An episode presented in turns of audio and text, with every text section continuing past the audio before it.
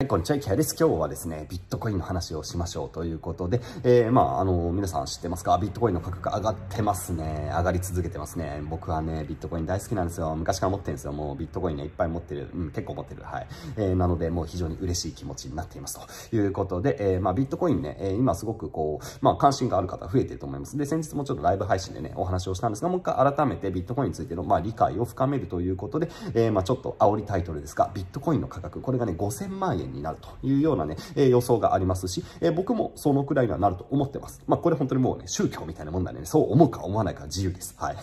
僕はそういう風に信じて、え、ビットコインというのをひたすら買いましょう。実際に続けているんですね。なので、え、なんでじゃあさ、え、ビットコインに対してポジティブなのっていうのと、あとは今なんでビットコインが評価されてるのか、どうしてこう今上がってるのかって話をね、え、今日の講座では解説をさせていただきたく思います。えー、ぜひね、ビットコインの勉強した上で、え、個々人ね、投資するか否かを決めていただければ幸いですという話ですね。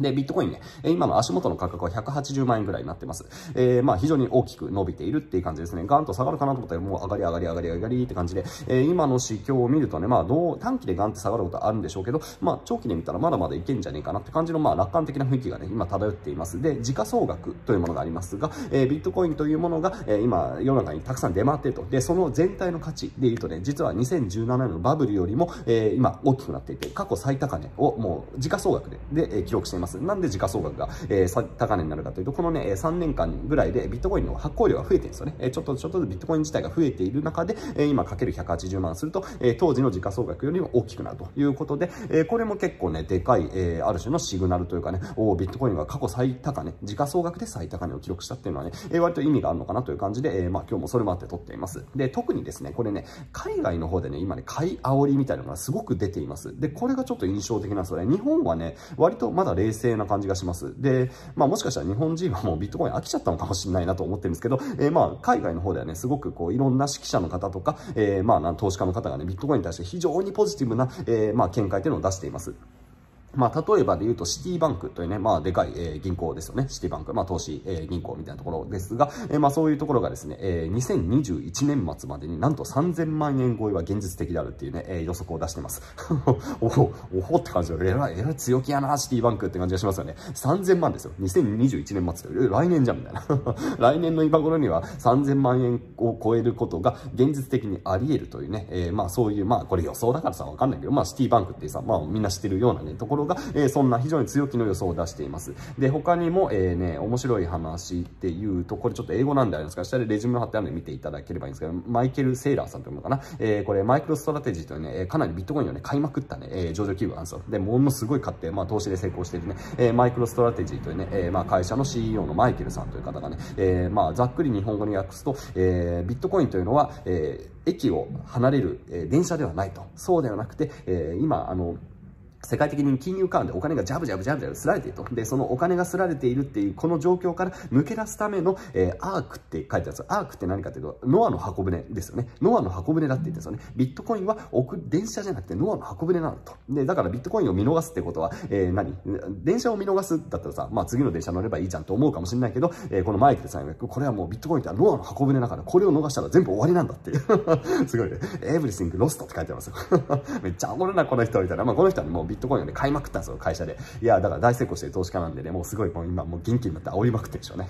いや、すごいな、センスあるなって感じがしますよね。で、他にもね、これは、えー、ブルームバーグの、えー、と、ブルームバーグ、なんだっけ、えー、ちょっと待ってください。ブルームバーグインテリジェンスという、多分あの、まあ、調査機関のところかな、の、えー、シニアコモディティストラテジストの、えー、マイク・マクグローンさんという方がね、えー、まあ、かなり、まあ、冷静でポジティブな意見を出していて、えー、まあ、とりあえず今の感じで言うと2万ドル、つまり200万円ぐらいっていうのは、まあ、いけるんじゃないないかみたいなことをね、えー、言ってますかね。で、ビットコインというのは、えー、金、ゴールド、ゴールドのデジタルバージョンであるってことが書いてありますね。えー、まあ、結構これビットコインで評価される言葉として、えー、ビットコインはデジタルゴールドであるっていう表現なんですね。今、金って結構上がってるじゃないですか。で、金が上がってるようにビットコインっていうのも、えー、まあ、金と同じような、まあ、うん、ある種の SOV っていうのストアオブバリュー、えー、価値を貯蔵する手段として金とビットコインって似てるよねっていう感じのね、えー、まあ、理解がね、金融市場であるんですね。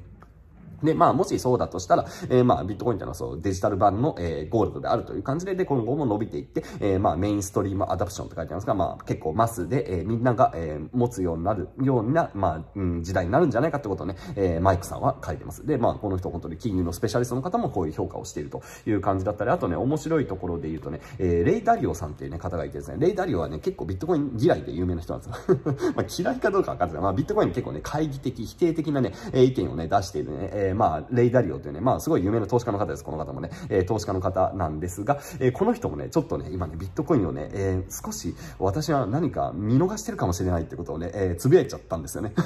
で、これが一部で結構大ニュースになって、あ、あのレイダー、レイ・ダリオがビットコインを見直そうとしてるぞみたいな感じで結構今話題になってます。なんで、えー、まあ、あと他で言うとね、えー、これは、えっ、ー、と、下でリンク貼ってあるんですけど、えっ、ー、と、プルデンシャルか。の、えー、証券の、えー、元 CEO の方も結構ね、ビットコインに否定的だったんですが、えー、このサンダースさん、サンダースさんとかな。な、えー、まあ、この人っていうのは、えー、すみません、間違えた、ボールさんって方だ、えー、ジョージ・ボールさんっていう方がね、えー、ビットコインを、えー、まあ、結構いけてるかもっていう感じで、まあ、ちょっと見直したって、これも、これもね、えー、最近の8月ぐらいのニュースであったんですよね。って感じでね、まあ、夏ぐらいかね、こう、ビットコインの見直しの動きっていうのだったり、結構ビットコインっていいんじゃないのみたいな話も実は出ていてね、そうやってマイクロストラテジーってね、えー、結構その、ノアの運ぶねなとかって言ってる、あの、会社の社長の会社ね、え、その、え、マイクロストラテジーをはじめ結構企業の人たちが割と大口でビットコインを買い集める動きっていうのが実はあったんですね。で、これ話して多分日本ではほとんど入ってきてないんでね、え、まあ知らない人はまあ多いと思いますが、僕はやっぱりそういうのを見て、お、これ結構ビットコイン上がるぞと思ってっていう感じで、あの、ビットコインずっと見ていた投資家の方っていうのは、え、今のこのビットコインの上昇っていうのは結構こう予想通りというかね、えー、割とまあ、やっぱりこう来るんだっていう感じの流れがあるかなという感じがします。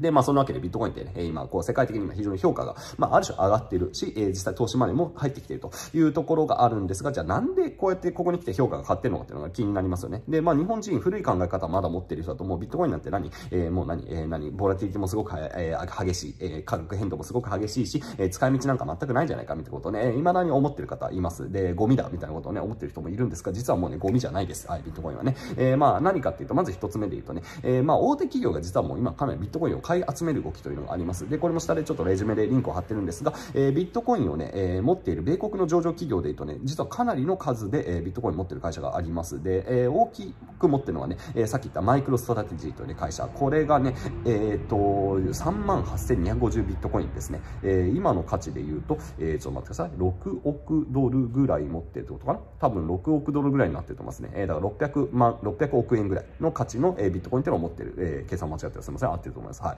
えー、あとは他にもギャラクシーデジタルという会社は、えー、1万6000ビットコイン持ってますね。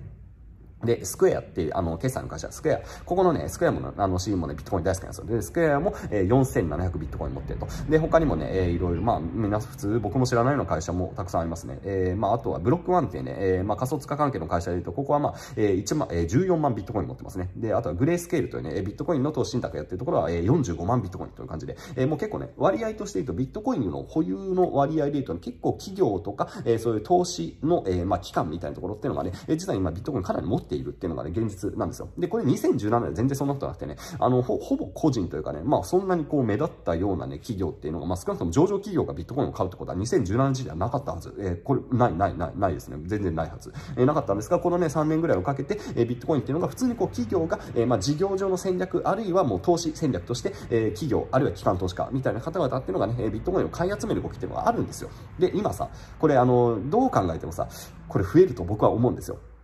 で、特にこのね、マイクロストラテジーがすごくうまくやったっていうのがね、まあ割と多分、まああの、企業経営者とかだったり、その、まあこの市場を見てる人から割とショッキングな出来事で、あ、こんなうまくいくんだっていうのはね、あの、周りの人びっくりしてるんじゃないかな。あの、企業として、えー、ビットコインをがっつり買うと。上場企業を買って、で、それで大きな含み益を出してるっていう会社がもう出てきて、で、今これペイパルなんかもね、ビットコインに参入して、当然ペイパルも、えー、おそらくビットコインある程度買うと思います。で、スクエアとかも多分買っていくとか考えると、えー、企業が保有する分のビットコインが増えていくんじゃないかっていう風な観測っていうのは当然できるし、えこれ1年後の、えまあ、状況を見ると多分ね、もっともっと保有企業っていうのは増えていて、まあ、日本でもさ、えでかいような企業っていうのがね、えまあ、例えばソフトバンクとかが普通に戦略上、えビットコインを、え例えば3000億円ぐらい買うとかっていうのは、まあ、全然なんかね、例えばあり得るのかなと思うんですよね。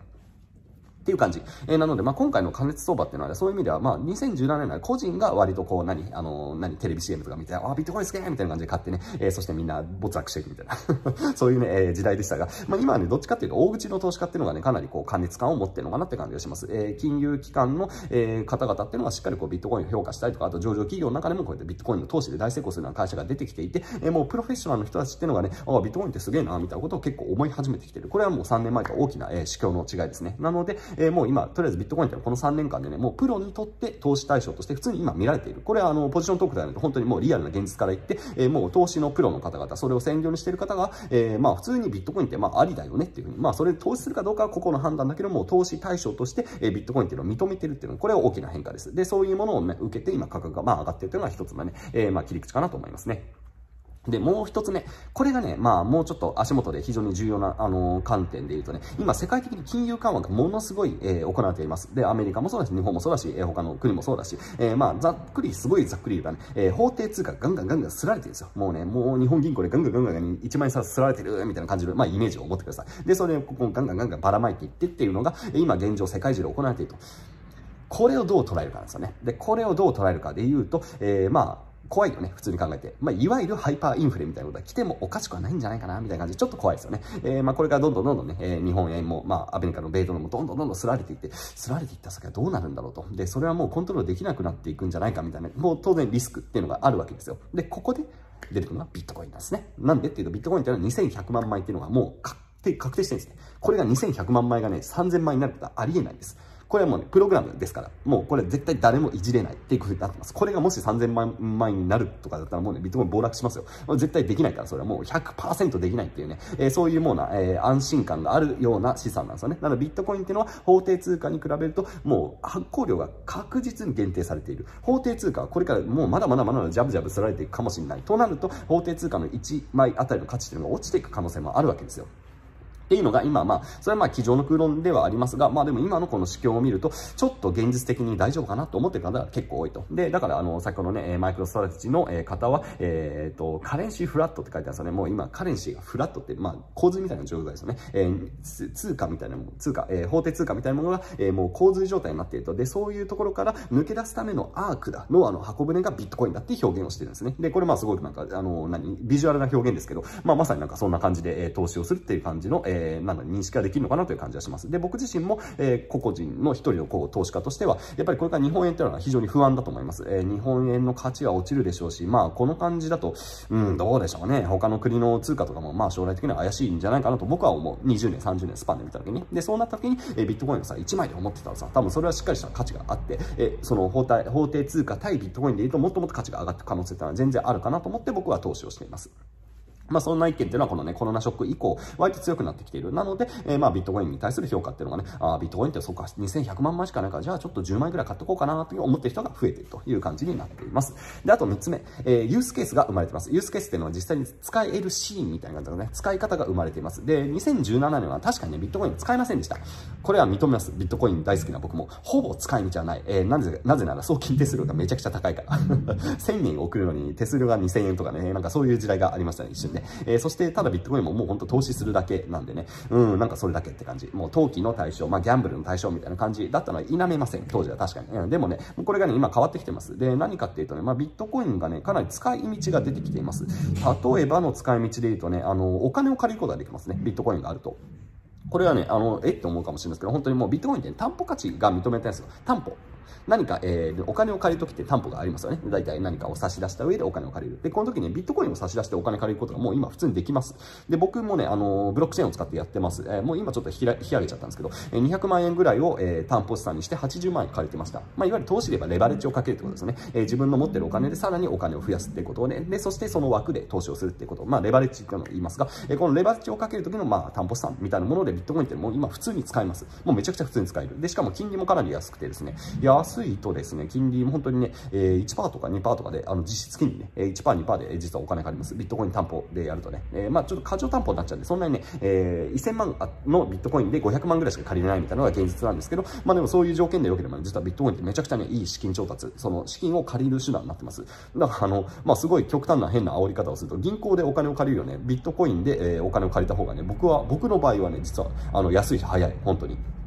だ銀行めんどくさいじゃないですか。めんどくさいですよね。銀行で、あの、審査とかいないですからね。もう、あの、ビットコインで借りる場合、本当にブロックチェーン使ってそのままお金を借りて、まあ、そこかちょっと法定通貨に変えるのめんどくさいんですけど、まあ、でももう今ね、そういうことができます。えー、できる時代にやってきてると。だからこれさ、3年前なかったんですよ。そのビットコインで、えー、お金を借りてそんなのできないって感じだったんですけど、今は、えー、ビットコインを持ってたら少なくともね、結構、あの、金利がいい感じでお金借りれます。もう、便利じゃん。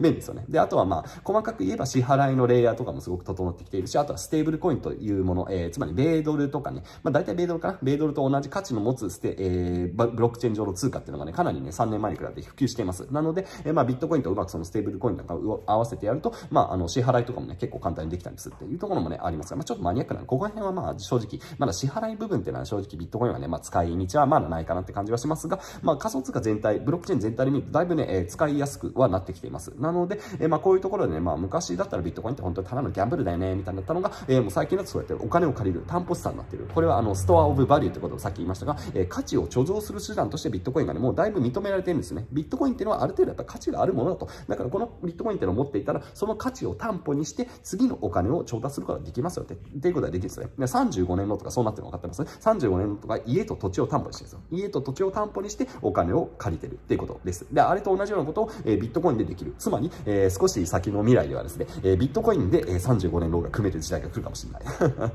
うん、30ビットコインぐらい持ってたらもう、それで住宅ローン借りれとかね。もしかしたら来るかもしれない。まあ、っていう感じでね、えー、まあ、ビットコインはもう着実にいろんな使い方が出てるということですね。なので、まあ、こういうような、えー、まあ、3つぐらい、まあ、要因を挙げました。えー、大手企業が買い集めている動きがあると。で、あとは世界的に金融緩和で、えー、かなり、えー、お金がジャブジャブジャブジャブすられていると、これ大丈夫かなっていう不安する動きがある。で、3つ目で言うと、えー、3年前に比べてビットコインかなり使い道が出てきていますってこと。この3つを、まあ、背景にして、今、盤石な、こう、上昇っていうのは、まあ、気づかれてるんじゃないかなという感じがします。で、まあ、そうですね、値動きで言うと、まあ、当然、荒い値動きっていうのはあると思います。で、ここから今180万の時点で取ってますが、ここから150万ぐらいは全然下がりますよ、あのビットコインは。えー、過去の例で言うと20%ぐらいの下落って普通にあるんですよ。まあ1日で20%落ちます、ビットコインは。だからそれはあの常に20%で考えてください。今180万でしょ？な20%で言うと36万円ぐらいの値幅で下に落ちること全然普通にあります。だから150万ぐらいになってもいいと思ってあの買ってください。これは本当にもう僕ももうビットコインの暴落はもう何度も何度も見てますから。多い幅で言うとね、30%幅とか普通にありますからね。30%幅やばいですよ。うわーってなりますよ。なんかうわもう終わったのかなという感じがしますが、えー、そういうことはあの過去のチャート見ればね、えー、確かに20%、30%の幅で動いてるってことはあるんで、それぜひ見て、見てください。えー、多分これから先もね、えー、まあ200万タッチした時点で20%幅、つまり40万円ぐらいの幅で落ちて、えー、つまり200万到達した直後に160万とか150万ぐらいまで下がるってことは、まあ普通にあると思います。で、それは前提として、えー、投資をしてほしいんですが、まあでもその短期の値動きはまあどうでもいいんですよ。まあ、僕は長期で見てます。で、長期で見るとどうなるかっていうとね、えー、さっきあのタイトルで入れてますが、5000万。これがね、僕は目標だと思ってます。5000万円ぐらい。1ビットコインが5000万円なの。今1ビットコイン180万ね。だからこれ5000万なの。僕はそうなると思ってますよ。うん。これあの、後で答え合わせしましょう。30年後に。30年後に答え合わせをしたいと思います。えー、皆さんと。僕はそう思ってます。で、ちなみにそう思ってる人は他にもいます。えー、他ので、ちょっと下でもリンクを貼ってあるんですが、えー、僕以外の方の意見で言うとね、この人ですね、えー、ダン・ヘルドさんというね、えー、クラーケという、えー、まあ、取引所をやってる方かな。で、この人は、えー、割と、まあ、いろんな、まあ、なんだろう、この人何やってるの？えっ、ー、と、ウーバーで働いていたりとか、えー、まあ、ブロックチェーンという、ね、会社で働いていたりとか、まあ、ブロックチェーン関係とかテクノロジー関係の、まあ、スペシャリストですね、ダン・ヘルドさんという方。で、この方もね、えー、まあ、1ビットコインは5000万円ぐらいになるポテンシャルあるということを、えー、英語でつぶやいています。何かっていうと、もうこれ簡単なロジックで、えー、ビットコインが金と同じぐらいの価格、えー、金、ゴールドですね。えー、ゴールドと同じぐらいの、えー、時価総額にビットコインがなるとしたらですね、えー、今ゴールドってガンガン上がってるじゃないですか。で、ゴールドが上がっていて、それと同じぐらいのビットコインがなるとしたら、えー、1ビットコインの価格が5000万円ぐらいになるよという話をしてます。えー、まあ5000万ドルなんでね、えー、まあ実際で言うともともと、えー、日本円にすともう少し上なんですが、えー、大体まあ5000万ドルぐらいにはな、えー、5000万、それ、えー、と、そうですね、5000万ドル？ですね、50万ドル、間違えました。すみません。えー、50万なので5000万円ですね。えー、50万ドル、えー、難しいですね、ドルと円はね。5000万円ぐらいです。すみません。日本円にするとね、えー、1ビットコインは5000万円ぐらいになるよってことは、ダンさんも言ってるんですで、これはもうシンプルなロジックで、金と同じぐらいになったらそうなる。で、僕もそうなると思ってます。えー、まあ、ビットコインではさっきも言ったように、デジタルゴールドっていうね、側面があって、ストアオブバリュー、えー、価値を貯蔵する手段としてビットコインというのは今認められつつあると。で、それは金もね、実はストアブバリューの手段として言われていて、で、金ってやっぱ希少じゃないですか。えー、希少なんで、えー、価値っていうのがそこに貯蔵できると。日本が没落した時に金を持ってれば大丈夫みたいなことさ、まあなんかどっかで聞いたことあるじゃないですか。で、それと同じような感じで、えー、日本がどんどんダメになっていて、アメリカがダメになった時でも、そこでビットコイン持ってたら大丈夫っていうふうにね、多くの人が考えるようになると僕は思います。で、そういうことが、えー、まあ金ではもうすでに行われているんで、同じようになっていったら、えー、ビットコインっていうのはデジタルゴールドと言いますか、えー、そうなった時には、えー、5000万円ぐらいになるという感じの、まあロジックですね。で、さらに言えばね、まあビットコインはね、金より、便利なんですよ。うん、圧倒的に利便性がいい。金ってさ、なんか、ほかすの大変じゃん、まず。てか、そもそも現物の金って何だって感じがするじゃないですか。現物の金、金との延べ棒持ってる人多分いないでしょ。でもビットコインは持てるんですよ。デジタルデータだからさ。自分のこの、まあ、USB とかも入れられるし、あるいはそのブロックチェーン上にさ、置いてある、そのもうそれを自分でいつでも引き出せる。現物っていう概念がもうデジタルデータだからさ、誰でももう持てる。で、そのまま持ち込むこともできる。自分でその秘密鍵といいますか、秘密鍵さえ持っておいたら、えー、それをもうね、どこでも、どこの国に行っても、僕が日本をさ、追放されることあるわけですよ。僕、こういう人間だからさ、お前日本出てけとかって言われたら時にさ、ビットコイン持ってたら全然平気なんですよ。日本円がなくてもさ、ビットコインを全部買いといて、そのさ、秘密鍵だけちゃんと自分の、うん、なんだろうな、こう、もう全部電子データとかね、なんかこう、なんか DNA とかね、こう書き込んだりとか、まあまあ、なんかいろいろあるわけさ。えー、あれ書き込んでおいて、で、それをちゃんとビットコインね、えー、自分で後でブロックチェーン上の引き出してっていうのができるんですね。で、これ金できないですか金は延べ棒を持っていくの大変ですよね。はい。っていう感じで、まあ、金の方が便利じゃんって話になって、間違いない。デジタルゴールドのビットコインの方が便利じゃんって話になってくると、おそらく金をの時価総額を上回る、うん、動きも出てくるんじゃないかと僕は思ってるんでね。えー、なので、えー、そういうわけで1ビットコインは5000万円ぐらいなってロジックがある。で、僕はそれを信じて、えー、買い増しを続けています。なので短期の値動きっていうのは気にしていません。えー、ここからビットコインが仮に100万円また切ることがあっても、僕は喜んで買います。やったってなります。もうやった、よっしゃ、買うぞみたいな感じで、もう予算も用意してあるんでね、えー、買います。もうめちゃくちゃ買いまくりんぐ、えー、買いまくりますね。えー、もう目指せ100ビットコインですよ、1人。100ビットコインでさ、あったらさ、だってこれ50億円になりますよね。えー、100ビットコインぐらいだったらね、集めたいですよね。で、多分、古参のね、ビットコインの投資家の方、100ビットコインぐらいも持ってます、普通に。えー、個人でね、えー、持ってる方いるんでね、えー、だ僕も100はまだ持ってないので、100ビットコインぐらいね、早めに買い集めたいですが、もうちょっともう難しくなりつつあるんで、まあ、もう一回多分ガンと下がるんでね、えー、その時に、えー、頑張って10、20ビットコインぐらいごっそり買うっていうことをね、やりたいなと僕は思っています。で、だから長期的にはすごく僕はポジティブに見ていて、えー、5000万円ぐらいになるまで少なくとも売らない。まあ、売らないですね。もう全然、まあ、僕まだ35、えー、34歳で、まだ若いんでね、えー、まあ、全然、あの、余裕があるんで、30年、40年、50年ぐらい見る余裕はあるんでね、えー、まあ、しばらくずっとね、えー、見ていこうかなと思っています。っていう感じかな。で、まあ、あとね、気になる部分で言うと、長期的なリスクについてですね、長期で見ていくとビットコインってどんなリスクがあるのと、短期で見ると本当にいろんなことがあるんで、多分、あの、値動きは激しいと思います。それは、あの、覚えておいてほしいですが、えー、長期で見るとね、まあ、いくつかあるかなというところで3つぐらいあると思ってます。で、1つ目は、えー、開発者とかマイナーといいますか、ビットコインを採掘している人たちがね、政治紛争を起こすことがあるんですよ。ビットコインってね、そういう歴史が実はあって、ビットコインキャッシュっていうのに分裂したことをね、覚えてる方いるかな ?2017 年あれは確か夏頃だったと思いますが、あれはね、マイナーの方とか開発者の方がなんか喧嘩したんですよ。まあ、喧嘩別れみたいな感じになってね、えー、まあ我々投資家したらなんか勘弁してくれみたいな感じですよね。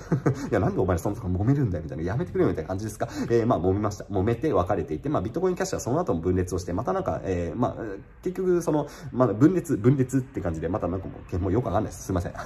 ビットコインキャッシュは全く終えてない。終えてないし、実際価格もかなり落ちてますよね。感じで、まあ、あのまただからね、もしかしたらもしかしてビットコインが、えー、そんな感じで開発とか、あるいはマイナーの方々が、えー、何か揉めるってことがあり得るのはあり得る。長期で見るとね、どんなリスクがあるかわからないけれども、まあ、今の市場規模になっちゃうともう考えにくいかなっていうのが、まあ、現実的なラインですかね。何かこう、よほど特別なイベントがない限りは、えー、まあ、開発は、あの、いわゆるそういう敵対的なハードフォークといいますか、ハードフォーク、そのビットコインキャッシュみたいなまたね、分裂するってことは、まあ、あんまりないかなという感じがしますが、まあ、ここはちょっとね、気をつけて、えー、日々開発とかマイナーの動向っていうのを見ておいた方がいいかなっていうところが、まあ一つの論点ですね。ね、もう二つ目としてはね、開発の遅れですね。ビットコイン自体はね、実はね、あんまりね、うん、これはまあ賛否いろんな意見があることを前提にあえて言いますが、僕は開発はほとんど進んでないなというふうに評価をしています。まあね、やっぱりイーサリアムとかに比べるとビットコインって全然ね、あの、そもそもまあもうビットコインはもうある種完成されてるみたいなものなんでね、イーサリアムとかね、もう本当日々開発開発開発で、今後、あの、まだね、あの、進化をしていて、今はイーサリアム2.0に変わるっていう感じで、えどんどんなんかアプリ、アプリの OS が進化するみたいな感じでね、え iOS もさ、え今14になって、15になって、17になってみたいな感じなるじゃないですか。で、ああいう感じ、イーサリアムはどんどんどんどん進化するんですが、ビットコインっていうのはね、あんま変わんないですよ。基本。ほぼ変わってない。で、3年前と比べてビットコインはじゃあすごい進んだかって言った別に技術的には特に変化はない。大きな変化はないですね。うん。なので、まあそれをどう捉えるかですよね。まあとりあえず、まあ今んとこまああんまりもうビットコインはもうこれまま開発っていうか完成されてるものなんだよねみたいな感じの、えー、まあ意識になっていって、ほとんど開発されないような、もしかしたらね、ブロックチェーンになるのかなっていう感じもあります。でもまあそれはそれリスクもあるんでね、新しいその技術動向、例えば量子コンピューターみたいなものがね、えー、実現されるとビットコインのその、えー、暗号化技術っていうのが、まあ突破されるんじゃないかみたいな感じの話もあります。まあ、まあでもそれもね、あの、開発がちゃんと進んでいればね、えー、量子コンピューターの体制で別にアルゴリズムでつけられるんでね、まあそこは問題ないのかなという感じはするんで、まあでも長期で見るとね、えー、この開発動向っていうのがどうなっていくかっていうのは正直ちょっとよくわかんない部分がありますね。今の現状で言うと、えー、この3年間でビットコインの開発っていうのはあんまり進んでないっていうのがね、えー、まあ僕個人の評価です。で、まあその周辺の部分はね、いろいろ進んですが、ビットコインのその本当に基盤となるところっていうのは、まあ、うん、多分意図的なんですけど、あんまり開発はされてないって感じの状況ですね。で、これがどうなるかは、そ長期で20年、30年見るとちょっとよくわからないなっていうのが、えー、まあ評価のポイントで、やっぱりビットコインの技術なんでね、えー、プログラムなんで、そのプログラムが、え、どうなっていくかっていうのは正直、うん、周りの環境の問題もあるんでどうなるかは少しまだわからない部分があると。で、3つ目。これはあの、よく言われる部分で、政府の規制ですね。で、まあ、これはね、あのー、長期的なリスクで言うとね、結論で言うと僕はリスクではないと思います。えー、まあ、ここも評価は難しい、正直。でもね、ビットコインはなんで、何？あの、政府の規制はリスクじゃないかっていうと、規制できないですよ、ビットコインは。だからすごいシンプルなロジックです。えー、例えば中国とかさ、ビットコインを規制するぞっていうのも無理なんですよ。できません。それは技術的に絶対できない。えー、まあ、それはね、あの、入り口の部分とか出口の部分をちょっとね、こうちょちょっとね、規制するのはできるけど、あの、もうお金の流れをね、うん、多分できませんよ、それ。あの、ビットコインってもう要するにインターネットなんでね、インターネットを全部規制するみたいな話になっちゃって、もう本当にネット、ネ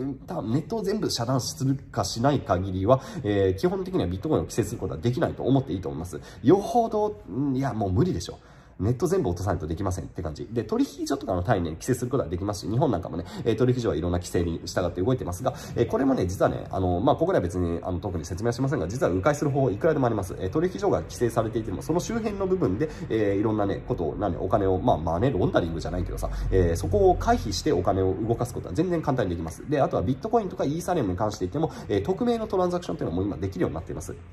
ビットコインとかイーサリムって匿名で送れないと思ってる方多いと思いますあれって送れます、すでに。え送れんですよ。で、なので、まあだから誰が送ったかわかんないようなね、えー、誰から誰に送ったかわかんないってことはもう今できちゃうんですよね。うん。できてしまうんで、えー、まあもろもろもろもろ別にここでそのね、迂回方法とか詳しくは別に正解、あの、解説しませんが、あの、全然できちゃいます。だから国が規制しようとかあとはまあ企業が規制しようとかっていうのはもう基本的に原理的にできないんですよ。もう難しすぎるんでね、それをやることはまあ不可能じゃないかなというふうに僕は考えます。えー、なのでまあそれをじゃあどう捉えるかだけ非常に難しいですよね。だから悪い人たちが使うじゃないかって言われると、えー、まあそれは否定できないし、実際、えー、ダークウェブと言われるので、えー、世界ではあの仮想通貨って結構使われてるんですよね。なので、まあ悪い人たちも使うけれども、まあでもそれ以上ね、普通にこう便利なものなんでね、えー、まあそれまあ日本のお金だってさ、悪いヤクザとか使ってるわけですよ。なのでまあそういう感じになっていくのかなという感じはします。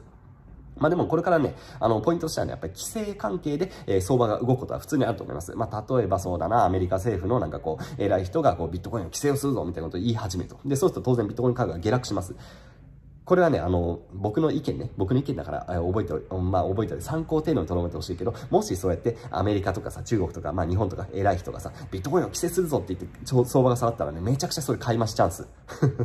だと思います。なぜなら、ビットコインは規制ができないからです。で、実際過去の流れでもそういうね、規制関係の下落ってあったんですよ。で、あったけどね、あの、回復します。で、まあそして今の価格が上がってるんでね。ってことを考えるとね、まあこういうのファドって言うんですよ。えー、FUD でファドって言うんですけど、まあこのね、規制関係のね、えー、下げっていうのは基本ね、買い増しだと思ってください。で、もうそれもでも市場が学習してるような気もするんでね、えー、もう下がんない可能性もありますが、えー、2017年ぐらいはね、そういう感じで下がってね、えー、かなりそこで仕込むっていうのができたんでね、まあこれまだね、継続するかもしれないんで、えー、まあちょっとね、まあどう捉えるかそれぞれですけど、まあ過去と今の現在で言うと、まだ今の現時点で言うと、えー、そもそもビットコインって規制が難しいものなんで、えー、政府が規制するぞって言った時に下がったら、まあ規制できないからっていう理由で、え、買うことは全然ありかなという感じはしますと。参考程度に留めておいてください。という感じかな。えー、まあ、緊急講座としてはこんな感じかな。まあ、ビットコインに関しては本当にまだまだね、面白い論点がたくさん隠れてるんで、まあ、あの、質問とかもね、受けながら、また、あの、前回ライブ配信をやったんですけど、ライブ配信なんかもね、えー、ビットコインやってみたいなと思います。まあ、この話を聞いてビットコイン買ってみたいなと思った方がいたら、あの、下でレジュメにね、えー、ビットコインの買い方を解説したリンクもあります。で、そっちの方から、えー、見ていただけると、えー、あの、損をしにくいかな。で、あの、これもサクッと説明するとね、ビットコインってね、日本の取引所で買うとね、あの、買った瞬間に損することがあるんですよ。これはあの、記事を読んでいただくとわかります。で、結構ね、みんなね、そっちのね、った瞬間に損する方で買っちゃうんすよね いやー、それは買わない方がいいよって感じがするんですが、えー、まあ、うちの記事を読んでいただければ、あの、買う時に損はしないので、えー、そこは気をつけてください。はい。気をつけて買ってほしいなと思います。まあ、という感じで、えー、僕、あのね、仮想通貨大好きなんですよ、実は。えー、もうね、ずっとね、話したかった、ずっと話したかったけど、なかなかみんなね、仮想通貨に関心がなかったんでね、えー、話すことができなかったんですが、えここ最近価格が上がってきて、皆さんビットコインに関するね、え関心が上がってきたんで、えまあ、こんな話をね、させていただきました。また引き続き、えビットコインの話っていうのはね、していきたいと思います。ビットコイン以外のリップルとかさ、えイーサレムとか、えまあ、他にもさ、ネームとかさ、まあ、いろんなものもありますよね。で、そこの関係の話でもね、え皆さん関心があるようだったらやっていきたいと思いますので、えまだチャンネル登録しない方ね、ぜひよろしくお願いいたします。というわけで、え今日も頑張ってお金を増やしていきましょう。はい。ご清聴ありがとうございました。